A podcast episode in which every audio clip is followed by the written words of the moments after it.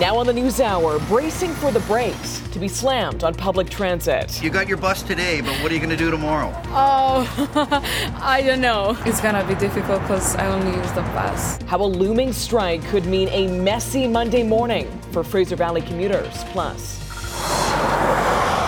the return of an inescapable eyesore. The pro Putin propaganda once again plaguing a Langley neighborhood. And he was freaking out, like nobody was there to help him out. calls for a vicious assault on board a transit bus to be investigated as a hate crime. Also, We know that there are some uh, illegitimate goods being sold there, things that people have stolen to sell there. the street market and its proposed new site causing a major stir. There is nothing else like this in Vancouver. How a heritage building could be on the chopping block to make way for vendors. You're watching Global BC. This is Global News Hour at 6. Good evening. Thanks for joining us. The countdown is on to the Monday morning commute and what is likely to be a complicated one for transit riders in the Fraser Valley. Tens of thousands of commuters are being forced to make alternate plans to get to where they need to be tomorrow when a system wide transit shutdown across the region is set to begin indefinitely. Christa Dao has our top story.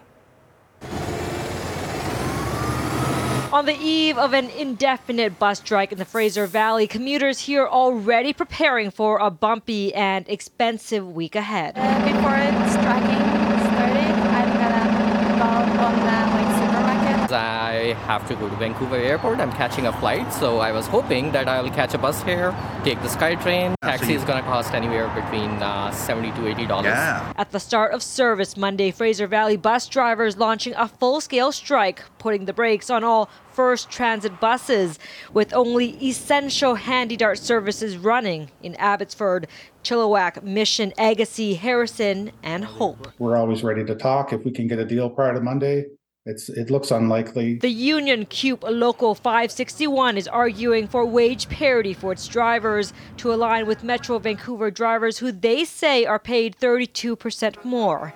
They're also asking for improved working conditions and a pension. The employer says they're open to talks, but really they only want to talk about uh, anything except for dealing with the wage disparity and uh, the lack of a pension. We've been without a contract since April 1st, 2020.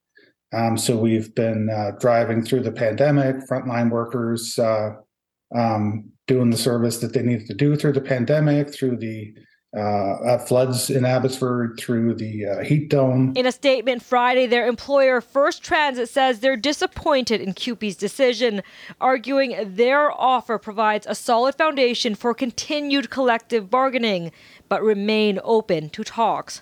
Meantime, tens of thousands of commuters who rely on bus service stuck left in limbo. Probably stay at home if Yeah. anything. Walk if needed. You got your bus today, but what are you going to do tomorrow? Oh, I don't know. It's gonna be difficult because I only use the bus. waiting for both sides to strike a deal. Christa Dao. More than a week after a Langley neighborhood was left with an inescapable eyesore, residents have once again been tagged with another instance of hateful graffiti. Travis Prasad reports. It says up ahead Nazi, the Nazi die. Kirsten Biscard was hoping she would never see this again. Hateful anti Ukraine messages spray painted on a sidewalk steps from her house in Langley's Willoughby neighborhood. It's it's gross. Biscard says it happened between Friday night and Saturday morning, about a week after the first time when the words Ukraine equals Nazi were spray painted in front of her house and her gate was tagged with a swastika. We power washed it off uh, quite easily, uh, and now they've added this cross here. I'm not really sure what the messaging is on on that. The graffiti, seemingly a response to the Ukraine flag Biscard put up shortly after Russia's invasion of the country. And it seems even more hateful this time, and there's a real bend towards uh, this message of uh, Ukrainian people or us or whoever is evil, and that that's concerning that they've got that kind of idea in their head. This time it wasn't just Kirsten's house and street that were targeted. There's also graffiti on a path one block away, right next to a school. A resident who did not want to be identified took matters into his own hands, using household cleaners to scrub away the hateful words and the cross. I believe that Christians have love for all people and God has love for all people, so I don't I don't have time for this and I just want to get rid of it. The return of the graffiti is enough for Biscard's neighbor to install a surveillance camera. As for the Ukraine flags, they aren't going anywhere. We won't be bullied. This person is a coward. They spray paint their messages in the middle of the night where no one can see them. And if they have something to say, then they should say it publicly to someone's face. Police officers were seen canvassing the area on Sunday morning. We reached out to Langley RCMP for more information, but did not hear back in time for broadcast. Travis Prasad, Global News. In the Okanagan, reports of a disturbing assault over the weekend is prompting calls for a hate crime investigation. Victoria Femia reports. A night that was supposed to end with a bus ride home after getting groceries turned into a brutal attack. 21-year-old Gagandeep Singh was on the bus Friday night around 10:30 when a group of people were allegedly teasing him and throwing a wig at him. And he said like I'm gonna call the cops, and later on they just settled down. Even the bus driver given them a warning, just don't create mess in the bus, and they didn't listen to him either. So later on, once the Gagandeep got dropped here, and they followed him. According to Gagandeep Singh's friends, he got off the bus here. He was then followed by the group of people who began violently assaulting him, which took place over the span of this entire area. Now, while this was happening, he attempted to remain on the phone with his friends, trying to call for help. In a statement, police say Singh was hit from behind, and after the attackers left the scene, Singh's friends arrived to assist, along with first responders. Once I arrived here, and I I seen he was laying here in the bushes, and uh, after that the police arrived here, and then paramedics arrived here. He, uh, he was little un- unconscious. Many of Singh's friends came out Sunday morning to the bus stop on Highway 97 and McCurdy Road, where the assault happened, to show their support. Singh is now recovering at home after being hospitalized. His friends telling Global News he is not willing to show his face at this time or speak publicly about what happened. Singh's friends say the attackers went as far as ripping off his turban and pulling his hair. Many who came out Sunday morning saying this act should be looked at as a hate crime, and that's also according to a local lawyer. The individual was targeted because of his race. Um, he has a turban, he has full facial hair. Uh, the turban was ripped off, the hair was pulled out. The turban itself, we have not been able to locate. It was taken. We feel that that was the sole reason. This is absolutely unacceptable, disgusting. This is not what Kelowna is about. I see this as a hate crime. I see this as blatant racism, and this should be investigated as a hate crime. Kelowna RCMP are investigating the assault, and anyone who may have information or video footage is asked to contact police. Victoria Femia, Global News, Kelowna. In Surrey, bystanders detained a driver today and held them for police after a series of collisions that ended with downed power lines. RCMP say the driver of a vehicle hit numerous parked cars before striking a utility pole near 60th Avenue between 150th and 152nd Streets just after 2 o'clock this afternoon. Police say the driver initially tried to leave the scene, adding the stretch of road impacted will remain closed for hours in order to remove the vehicle and install a new pole. It's not yet known if alcohol or speed are considered factors in the crash. Police took the driver into custody, who was then taken to hospital to be treated for injuries. And Abbotsford police made a dramatic arrest overnight in connection with a stolen vehicle. Officers spotted the stolen car traveling west on Highway 1 through Abbotsford just after 3 o'clock this morning. A spike belt was deployed to stop the vehicle. That sparked a fire that was put out by fire crews. The driver allegedly ran from the scene but was tracked down by a canine unit. 29 year old Tyson Zachary Fust faces numerous charges, including failing to comply with a probation order operating a motor vehicle while prohibited, and dangerous driving. Renewed concerns tonight about the proposed relocation of a downtown Eastside street market where some stolen goods are allegedly being sold. The city of Vancouver rents the current space from BC Housing, but with the lease set to expire, there are plans to potentially demolish a heritage building on private land a block away to temporarily house the market. Kristen Robinson reports.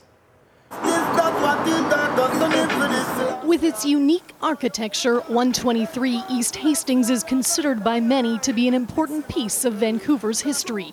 There is nothing else like this in Vancouver. Heritage consultant Donald Luxton wants the city to reconsider its proposal to tear down the 120 year old building to create a temporary home for the downtown Eastside market. It is truly the only real example of Art Nouveau architecture in Vancouver, possibly Western Canada.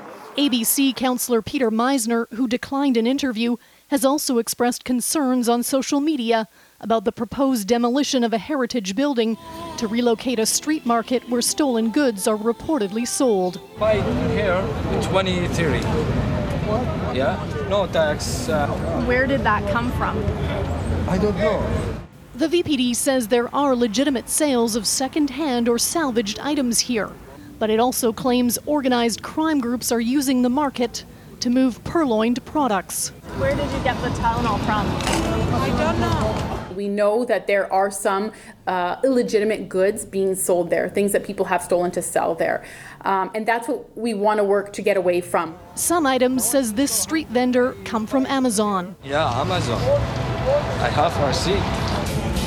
The city's lease for the market space owned by BC Housing at 26 East Hastings expires in August.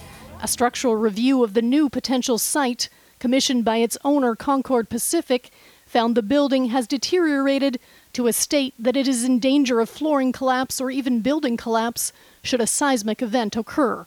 Luxton says at the very minimum, any development should retain the facade.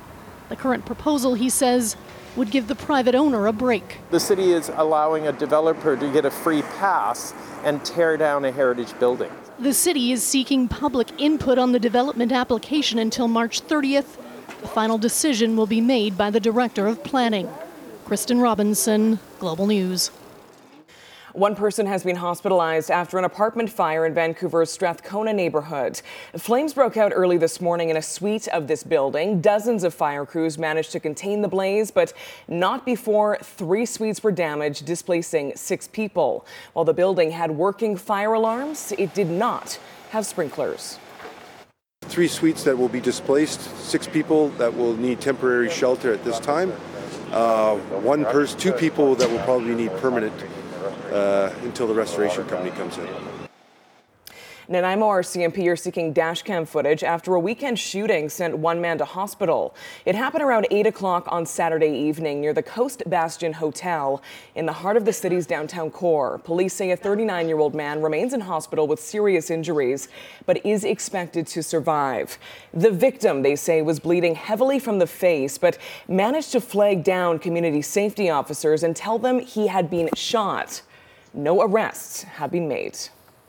The city of Burnaby appears set to back down on a controversial proposal to build an organic waste plant on Fraser River parkland. But as Grace Ke reports, residents are still concerned about a reverse referendum style process where council can give a project the green light unless a certain percentage of voters actively express their opposition. Save our park! Save our park! These Burnaby residents are at Foreshore Park to stop a proposal that would transform eight and a half hectares of the area into an organic recycling facility. These wetlands are unique, they're sensitive, they're environmentally important, and they represent the largest intact parcel of wetlands in the lower Fraser. It's not a trade off. You don't put a compost facility, you don't trade it off by killing all our wildlife and unique habitat. In 2006, that parcel of land was dedicated protected in perpetuity. What does perpetuity mean? It means forever. The group remains cautiously optimistic after Burnaby Mayor Mike Hurley called a special city council meeting on Monday to reconsider what's called an alternative approval process. Instead of a referendum, council can proceed with the plan unless 10% of eligible eligible electors, about 16,000, submit forms in opposition. The process that they are choosing to do this basically says to the citizens of Burnaby, we're going to put this in unless you stop us. The people already voted to have that as an ecological reserve and to have this area as parkland. So why should we have to go and prove again that that's what we want? A statement from the mayor reads in part We've been listening to the public, and it's clear from what they've told us that they don't support the trade offs that the Green Recycling and Organics project would require in its current form. Adding, It's time for us to let staff get back to work so we can work together to find a better location for this project or to find other innovative solutions to address Burnaby's urgent climate action needs. Save our park! The facility would process about 150,000 tons of organic waste annually, a third from Burnaby, the rest from other municipalities for a fee. Burnaby currently ships waste to Delta. If council votes to reconsider the alternative approval process, they will then have to revote on the matter. Grace Ke, Global News. Well, despite the fact a decision has already been made on the future of the highly divisive Stanley Park bike lane, some cyclists are still fighting to keep it. Ya. Cyclists rode in protest along the controversial lane today, demanding it stay in place. Back in 2021, the bike lane was installed to allow social distancing between cyclists and other park goers. But opponents to the lane say it took away access for people with disabilities and seniors with mobility issues. Last month, the Vancouver Park Board voted to remove most of the bike lane to allow two lanes of vehicle traffic, except in areas where there is a public safety concern. I mean, was it really the lack of car access? By the way, there was there was still car access. It's not like cars weren't allowed to go there, so big parking lots and all that. It's just a little slower to get there. Some business operators in Stanley Park maintain the bike lanes created access problems for them and their businesses. The park board says most of the bike lane is set to be removed by May. Next on the News Hour, continued concerns over civil liberties in India. We are confused. Is my mom gonna be able to make it back or she's gonna get stuck? Because few of the flights are cancelled. What you need to know about the crackdown in Punjab and why so many there remain in the dark tonight. That's after the break. Stay with us. For the second consecutive day, people living in the state of Punjab remained effectively cut off from the rest of the world today after the Indian government suspended internet services. The communications blackout comes amid allegations of a statewide crackdown targeting Sikh activists. And here in Canada, it's led to mounting fears of civil liberties being trampled on and concerns over not being able to contact loved ones in the region. Julie Nolan reports. You know, mom's never gonna say that something is going bad. Hardeep Singh Sahoda's mother went to India in January to see family there. Sahoda says she's aware of the unrest around her, but doesn't want her family back in Canada to worry. She's supposed to return to Canada on March 29. We are confused. Is my mom is gonna able to make it back or she's gonna get stuck? Because few of the flights are cancelled. Internet service has been cut off to most of the state of Punjab as the government says police hunt for Amritpal Singh, known as a preacher and leader of a Sikh separatist movement. There's mass protests that are erupting across Punjab. Uh, people are very upset uh, by Amarpal Singh as a very popular uh, individual, uh, young man that is actually giving his life over to kind of just pushing uh, for Punjabi and Sikh youth to kind of like be in a better place. Protests are taking place in other parts of India as people question whether Amritpal Singh and other activists should be arrested. Much of that activism has been over the drug crisis in Punjab, water issues, and questioning the rights of the government. We have to hold India to the same accountability and scrutiny that we do other countries. And we can't just ignore that these type of disruptions to civil rights and human rights in India are just outlier events. This is very much the norm, and Sikh Canadians know that very well. That these type of um, civil liberties have really been um, quashed by the Indian government. Um, it's been followed by uh, rampant uh, genocide and unchecked police violence, and so um, people are genuinely very fearful for the safety of their loved ones. For Hardeep Singh Sahoda, he worries about the civil liberties that have been stripped from loved ones back in India and hopes to get his mom back to Canada as soon as possible. It's not even about my family. It's about every person who lives in Punjab. With many still in the dark as the suspension of mobile internet services remains in place for at least another day. Julie Nolan, Global News. Coming up, an outpouring of emotion and grief still raw in Edmonton. They know that no matter what happens in this world, the community will always come together. A city and a country in mourning holds vigil for two police officers gunned down in the line of duty. Plus, a major financial shakeup in the banking world, the government brokered acquisition of one major global bank by another, and how it could impact you and markets. Open in the morning. That's after the break. Stay with us. The autopsies of two Edmonton police officers gunned down in the line of duty last week confirm what many already knew. Both constables indeed died of gunshot wounds. As Morgan Black reports, that official confirmation comes as tributes for the fallen officers continue to pour in across Alberta and beyond. Last March, Lena Atwell lost her brother. She says two Edmonton police officers responded to the call and supported her on one of her worst days. When they came, they were not cops at that time, they were humans with compassion um, that wanted to help my family through the difficult time. Now she wants to offer that same compassion. Atwell organized Friday's vigil for constables Travis Jordan and Brett Ryan, the two Edmonton police officers who were shot and killed overnight Thursday while responding to a family violence call. I think it brings the community a lot of comfort and peace knowing that they're doing everything they can to try and help the officers, the family members. Constable Ryan's family attended that vigil. Ryan Atwell was friends with him. They used to trade insignia patches. He had a chance to speak with the constable's mom and dad. I just told them how sorry I am for their loss and their family's loss, and that I actually had met Constable Ryan and how much it actually meant to me. This space for the community to share their grief remains at the West Division Police Station. Flowers still being dropped off Sunday. Atwell says it's a reminder to the families that Edmontonians care. They know that no matter what happens in this world, the community will always come together. Lena Atwell says that community once gave something to her, too. The people that were there for me during my grief, I it meant the world to me. It helped me be where I am today and the reason why I'm still here. Morgan Black, Global News. Canada is sending more military aid to Ukraine, this time in the form of tanks. The Federal Ministry of Defense released this footage on social media over the weekend of Leopard 2 tanks being loaded onto planes and prepared for departure. In addition to these tanks, Ottawa is sending about 8,000 rounds of ammunition and a dozen air defense missiles. Well, Canadians across the country are feeling the impact of our country's beleaguered healthcare system, including right here in BC.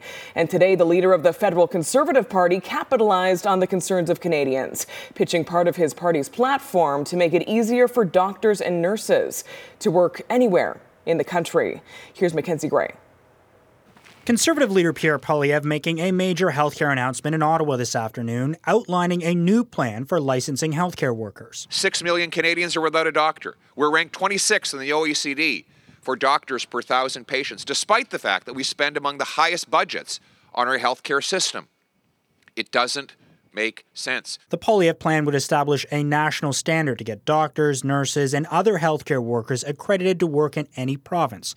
Currently, many provinces don't accept accreditation for healthcare workers from other parts of the country. But for his plan to work, all the provinces would need to sign on. Now, the federal government needs to show leadership by bringing the provinces together to create a common testing standard in the professions like doctors and nursing. If the provinces are on board, the plan would also propose to have foreign trained doctors apply to the same program, with a promise they would get an answer on if they're approved to work in Canada within 60 days. In their profession, they will be able to do the exam and get a yes or no based on their competency, not based on where they come from. Attracting foreign doctors could be one way to help close the healthcare gap.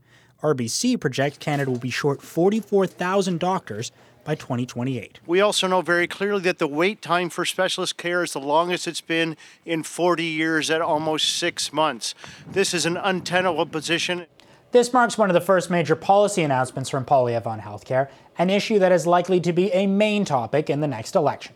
Mackenzie Gray, Global News, Ottawa. In a major financial shakeup, Switzerland's largest bank is taking over its troubled rival in a government brokered takeover.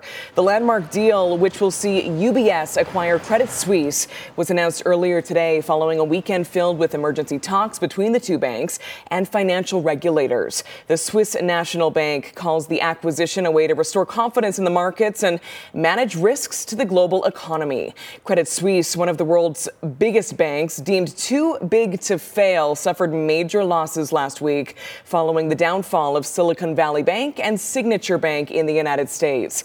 Regulators rushed to announce the deal before markets opened for trading on Monday morning.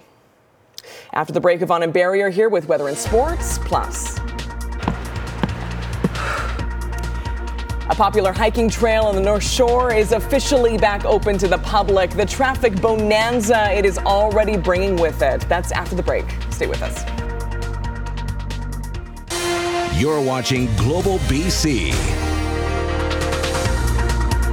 Welcome back on this last official day of winter. It sure does not feel like it today. Meteorologist Yvonne Schalle joins us with a look at a double digit forecast coming up, Yvonne. Yeah, we did see some of those temperatures, even away from the water, getting up to 14 and 15 degrees. Last official full day of winter, and we're welcoming spring. And I'll have more on the spring equinox coming up in just a moment. Quick glance at what we're seeing, though, outside. We do have that cloud cover that's rolled in across the region. We're currently sitting at 9, and we've got a westerly wind up to 15 kilometers per hour. Temperatures today, though, it was cool this morning. We started off at 2. We still got into the double digits at 11. That's the average for this time of the year. A record on this day, 14 degrees. That was back in 1947. Sunset officially this evening, closer to 722. Plan overnight tonight. We will have that cloud cover. We'll see it for the morning hours on Monday. And then as we get in through the afternoon, we are going to see a few showers, not much in terms of precipitation. And that continues in towards the evening. We'll likely see those temperatures once again up to 10 degrees. Rain is going to ease off along the northern half of the province, province, but areas along the south coast. This is the weather story and plan through the day tomorrow.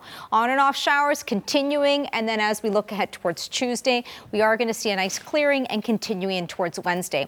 Wanted to show you the tower or the camera from Drive BC. This is at Whistler from Function Junction. Overnight and for tomorrow morning, we could still see a few wet flurries in the mix, but not much in terms of accumulation. And a quick check along the Coquihalla Summit for the interior and the mountain passes, we are seeing some dry conditions. So the rain is going to ease off along the northern half of the province. We'll see that cloud cover. A clearing on the way for Smithers by the afternoon, even seeing highs up to 10 degrees. Sunshine for the northeastern corners extending into the central interior. Dry conditions for the southern interior, but there is going to be a fair, fair bit of cloud cover. Temperatures anywhere between 10 and 11 degrees. Whistler have left that slight chance for some wet flurries, changing over to showers. Highs by the afternoon will be closer to 5, and along the island, we are going to see that shower activity pick up a few spots as early as the morning hours, but the lower mainland will likely be towards the afternoon. We'll still have that range in temperatures between 10, 11 degrees away from the water. Cloud cover, showers for spring equinox We'll welcome it in the afternoon. Tuesday with the clearing on the way, and if you're making plans so far this week, Tuesday, Wednesday look to be the gem out of the forecast. Plenty of sunshine on Wednesday. The potential for that rainfall could return as we look ahead towards our Thursday, Friday so far. Sarah? Okay, hard to believe we're officially into spring as of tomorrow. Thanks so much, Yvonne. Well, hikers rejoice even if residents of Deep Cove may not be. A wildly popular hiking trail has officially reopened to the public this weekend after a three year closure. Countless hikers laced up and hit the trails of Quarry Rock this weekend, bringing a major traffic bonanza with them. The trail was closed to the public in March of 2020 at the very beginning of the pandemic, and it stayed closed afterwards after suffering severe damage because of weather. In past years, locals have voiced their frustrations about the traffic chaos that accompanies hikers scrambling to find parking wherever they can. So, okay, speaking of hiking, Yvonne is trying to move it. You know, sometimes I have to move furniture around here. There I'm sorry we didn't have a chair for you so here. You can hear me in the back. I had to just And it's the it. heaviest chair that It's we really have. heavy. Yvonne They're very struggling. old. Sorry, I Brian had to. laughing and the wheels screeching I went in the debate. script. Should I have squatted and just sat here and acted natural, or grabbed the chair? That would have been Good to uh, have both of you here, regardless. a feat of strength to pretend Yeah. you were sitting down, that's for sure. Um, okay, I know you have Canucks highlights coming up. I'm excited for UBC versus Trinity tonight. you have some good stuff they're- coming up in yeah, sports. they're still going. Actually, you Mhm. bring that up. The U Sports Women's uh, Volleyball Championship at UBC. So the, I think the final everyone around here wanted to see Trinity and UBC. They're in the fourth set uh, right now, and Trinity is up. We'll have some early highlights that could be over uh, by the time I hit the airwaves in uh, 10 more minutes. But we'll have highlights of that coming up. Canucks are playing excellent hockey again uh, against the Ducks. As maybe they think they're still alive for the playoffs. If they win their last 14 games, they could possibly get in. But uh, anyway, yeah, they're playing great again, and uh, we'll have highlights of that coming up. Okay, looking forward to it. Thanks both. We'll see you soon. Next on the News Hour, aviation inspiration. It's really exciting for me because it's it's a, like a lifelong goal. That's my childhood dream to become a helicopter pilot. The sky is the limit for this helicopter pilot in training, the long road to getting ready for takeoff, and the little known program helping him launch. That's after the break. Stay with us. The sky is the limit for a young pilot from northern BC. He's already got his fixed wings pilot license, and now he is well on his way to becoming a commercial helicopter pilot. As Caden Fanshaw of CKPG News reports, he hopes his own journey will serve as aviation inspiration to other Indigenous youth across the country. So you always want to look at everything before you're even approaching it. One day, this pre flight inspection will become routine. Pull the clips off and give it a little sample, just a little shot of fuel in just it. a, that's just to check for water, right? Contamination. Learning what to look for, just part of the work to become a full fledged commercial helicopter pilot. Making sure you got oil in here. You never want to fly without that thing being somewhat full. You can't see it very good from this direction. Getting into the machine, it just it, it felt so real, and it felt uh, it, I was I felt comfortable in the machine, and um, we it off and went for a familiar, familiarization flight, and. Uh, I, I just uh, was on cloud nine, for the lack of better words. It was just fantastic to uh, actually be doing it. David came all the way here from the Fort Nelson area, but he did a lot of training before he even got here. We don't get too many like Dave over there where they come all prepared and basically uh, he's here as a got 20 hours of flying now, but he flies like he's got 220 hours because he's got all the paperwork done. He's got uh, his own simulator at home and he's it's a very well prepared student so far. The path to this point for the young Indigenous man from the Doig River First Nation wasn't easy, only made possible by the use of funding in part provided by the Indigenous Skills and Employment Training Program. Till now, it's always that was the main obstacle for me was being able to uh, afford it, and I just feel so extremely fortunate and and uh, and thankful that I had this opportunity, and and I'm trying to make good of it, and I really want to uh, do the best that I can, and um, also it's really exciting for me because it's it's like a lifelong goal. That's my childhood dream to become a helicopter pilot. The soon to be helicopter pilot hopes other Indigenous youth can see what he is doing and use it as an inspiration for their own dreams to take off. I feel like for other members of my nation and other nations that opportunities like this are out there, and you just have to reach for them, and you just have to want to do it, and um, and the opportunity is there. When he's certified, David hopes to work up in northern BC, giving back to a place he wouldn't trade for anything. Caden Fanshaw, CKPG News. Coming up, Barry's back with sports. Plus, don't call it a comeback. When you listen to a record, it makes it into an active event listening to music. Why analog is back in style and vinyl records are making a major resurgence. That's coming up after sports.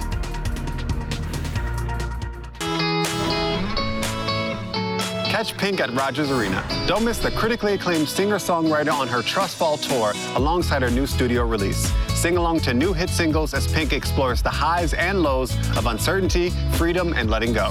This November, see Depeche Mode coming to Rogers Arena. See the 2020 Rock and Roll Hall of Fame inductees as they embark on their colossal 75-date Memento Mori tour ahead of their forthcoming album. For Our BC, I'm Michael Newman. Global BC Community Hub. Promote your event. Build your community. Global BC Community Hub. Bringing your worlds together. Welcome back. Barry's back. We're talking about vinyl making a comeback later in the show, but the Canucks also making a comeback Yeah. late in the season. You know, a year ago at this time, I think people were excited Mhm. by the way they were playing under Bruce Boudreau and thinking, wow, if they can just do that next year. And I think it's the same feeling under uh, Mhm. Rick Tocchet. I would say their structure's a little better, this year than last.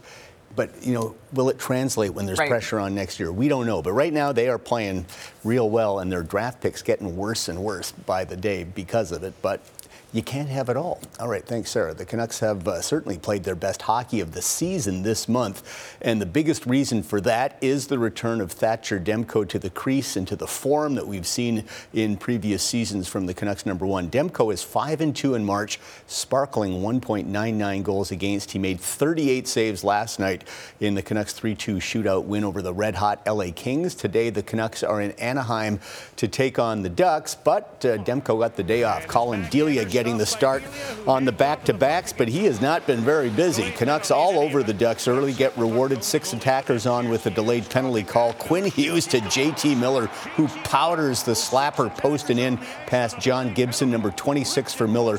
1 0 after one. 17 4 shots on goal. Canucks had 17 shots all game long, including OT against LA yesterday. Second period, how about Pettersson? Absolutely wires it under the crossbar. He's got one of the best wristers in the NHL. 33rd goal, 88th point, now tied seventh in NHL scoring, 2 0 after two. Also, NHL Vegas Golden Knights in Columbus. Vegas with designs on the top seed in the West. Jack Eichel, remember him? Hasn't been great since he's gone, uh, been to Vegas coming off that neck surgery, but he played well today. That goal gave them a 2 1 lead, and then Eichel flying in scores his hat trick goal. He's got 26 now. Vegas routes Columbus 7 2. Golden Knights 92 points, two more than the LA Kings to lead the West. And Western Hockey League this afternoon, North fans Connor Bedard just keeps on filling the net, wires the one-timer home here against the Saskatoon Blades. It's his 70th goal of the season and seventh in three games this weekend. Bedard leads the Western League in scoring with 141 points as the Pats won 4-2. And the Vancouver Giants also played at Tri City and lost 5 2. We should also say Regina Saskatoon, that's going to be a first round playoff matchup. So Connor and the Pats doing themselves some good uh, work there today. The Whitecaps are still searching for their first MLS win of the season after drawing 1-1 at the LA Galaxy last night. They are now 0-2 2 through four matches. But Vanni Sartini was happy with the point and feels his Whitecaps are starting to play the kind of soccer they are capable of, and that first win is coming soon. In the first half, they were the better team. In the second half, we were the better team. Uh, pretty pretty simple, and uh, he actually had um, the chance to win. But uh, it's okay. It's okay. It's a really good point uh, away. In the last two weeks, I saw the team that I wanna have. FA Cup quarterfinal, Sir Alex Ferguson watching his old club as Man United hosted Fulham, but uh, they go a goal down early in the second half. Alexander Mitrovic blasts in past David De Gea. 1-0 Fulham, but the wheels come off for Fulham in the 72nd. Willian blocks this shot with his arm. He got a red card after review, and to make matters worse, Mitrovic puts his hand on the referee. You can't do that. He gets a red card. So all of a sudden, Fulham down to nine men and uh, they will see red the rest of the match, as in the United shirts. Bruno Fernandes scores from the spot to tie it, and then two minutes later, Marcel Sabitzer scores the eventual game winner. United take it 3 1. They will play Brighton in the semis. Man City meet Sheffield United in the other FA Cup semifinal. EPL today, first place Arsenal hosting Crystal Palace. Gunners came out gunning, already up 1-0. Bukayo Saka working the 1-2 to perfection, finishing with his left. It's 2-0 Arsenal at the half. Saka would actually score two today, and Granit Xhaka also found the back of the net. Another beautifully crafted goal by Arsenal. They win easily 4-1. Now lead Man City by eight points, but they have played one more match than City. World Curling Championships from Sweden. Canada's Kerri Einarson taking on the United States. Tied 7 all. Final shot 10th in. Canada lying one on the button, but American skip Tabitha Peterson pulls off a fantastic shot. The long raised double takeout. Great pressure shot, and the USA win 8 7. So Canada drops to 1 and 1. Later in the day, Canada took on Norway. Another tight game, tied 6 6, playing 10. Einarson's final shot and makes a quality raise on her own stone, lying three, fully buried, putting the pressure on Norway. Norwegian skip Kristin Skaslien needs a tough raised double takeout, but she ends up jamming on her own stone at the back as steal the three for Canada. They win 9 6. They're 2 and 1 and tied for second. F1 Saudi Grand Prix, Sergio Perez took the pole after Max Verstappen had a drive shaft failure in qualifying to put him 15th on the grid. Didn't matter much for the Dutchman. He made a lot of uh, that time back, climbing all the way back to second from 15th, only behind his Red Bull teammate Sergio Perez. First time Perez finished first with Verstappen second as Red Bull uh, continue their F1 dominance. They dominated last year and they look unstoppable again this year. Lance Stroll, the Canadian, was 20th. NBA tonight, Raptors on the road in Milwaukee against Giannis and the East leading Bucks. Raptors hanging in tough against the best team in the East. Fred VanVleet, long pass to OG Anunoby for the dunk. Raptors wanted a foul there, didn't get it. But they are playing well. They're early in the fourth uh, quarter, and the Raptors have the lead over Milwaukee by seven. The final round of the Valspar Championship near Tampa Bay, Adam Schenk, which is quite a name for a golfer. Shanks for coming. Third round leader looking for his first PGA Tour victory. 12th hole from 71 feet. And you think it just might be your day when this happens. An unlikely birdie for Shank, who was battling Jordan Spieth and Tommy Fleetwood. But up ahead, second year pro Taylor Moore staying in contention. And then at the very tough 16th, rolls this in for an unlikely birdie from 27 feet. He's tied for the lead. Meanwhile, Spieth faltered. Shank was in trouble at 18, needs this long putt for par to force a playoff, hits the pin, stays out. Taylor Moore, a first time winner on the tour, taking the Valspar. Good day for Abbotsford's Nick Taylor, finished tied 10th at 2 under and won 182,000 US dollars. All right, let's check out that U Sports National Women's Volleyball Championship from UBC. Championship game between the host Thunderbirds in white and number one ranked Trinity Western Spartans from Langley in blue. Tight first set, but UBC prevails. Kara Kovacs with the big kill on the right side, 25 23. First set Thunderbirds, but Trinity respond. They get a free ball, and it's Kaylee Plouffe who puts it away 25 21 to the Spartans, tied one set apiece. Third set, more fantastic volleyball from both sides. Trinity's Emma Gamash saving it, and then Ansa Adum with the tip shot. So Trinity take the third set, but UBC is leading late in the fourth set as we speak. It could go the distance. We'll see what happens. The Trinity Western men, by the way, won a national title, uh, their seventh earlier today in the men's, beating Sherbrooke in the final. So. Okay, looking forward to updates at 11. Thanks mm-hmm. so much, Barry. Coming up, what's old is new again. Why analog is making a major comeback. That's after the break. Well, what's old is new again when it comes to vinyl. As Lisa McGregor reports, records are making a major resurgence, turning the tables for the first time in decades. Put a spell on me.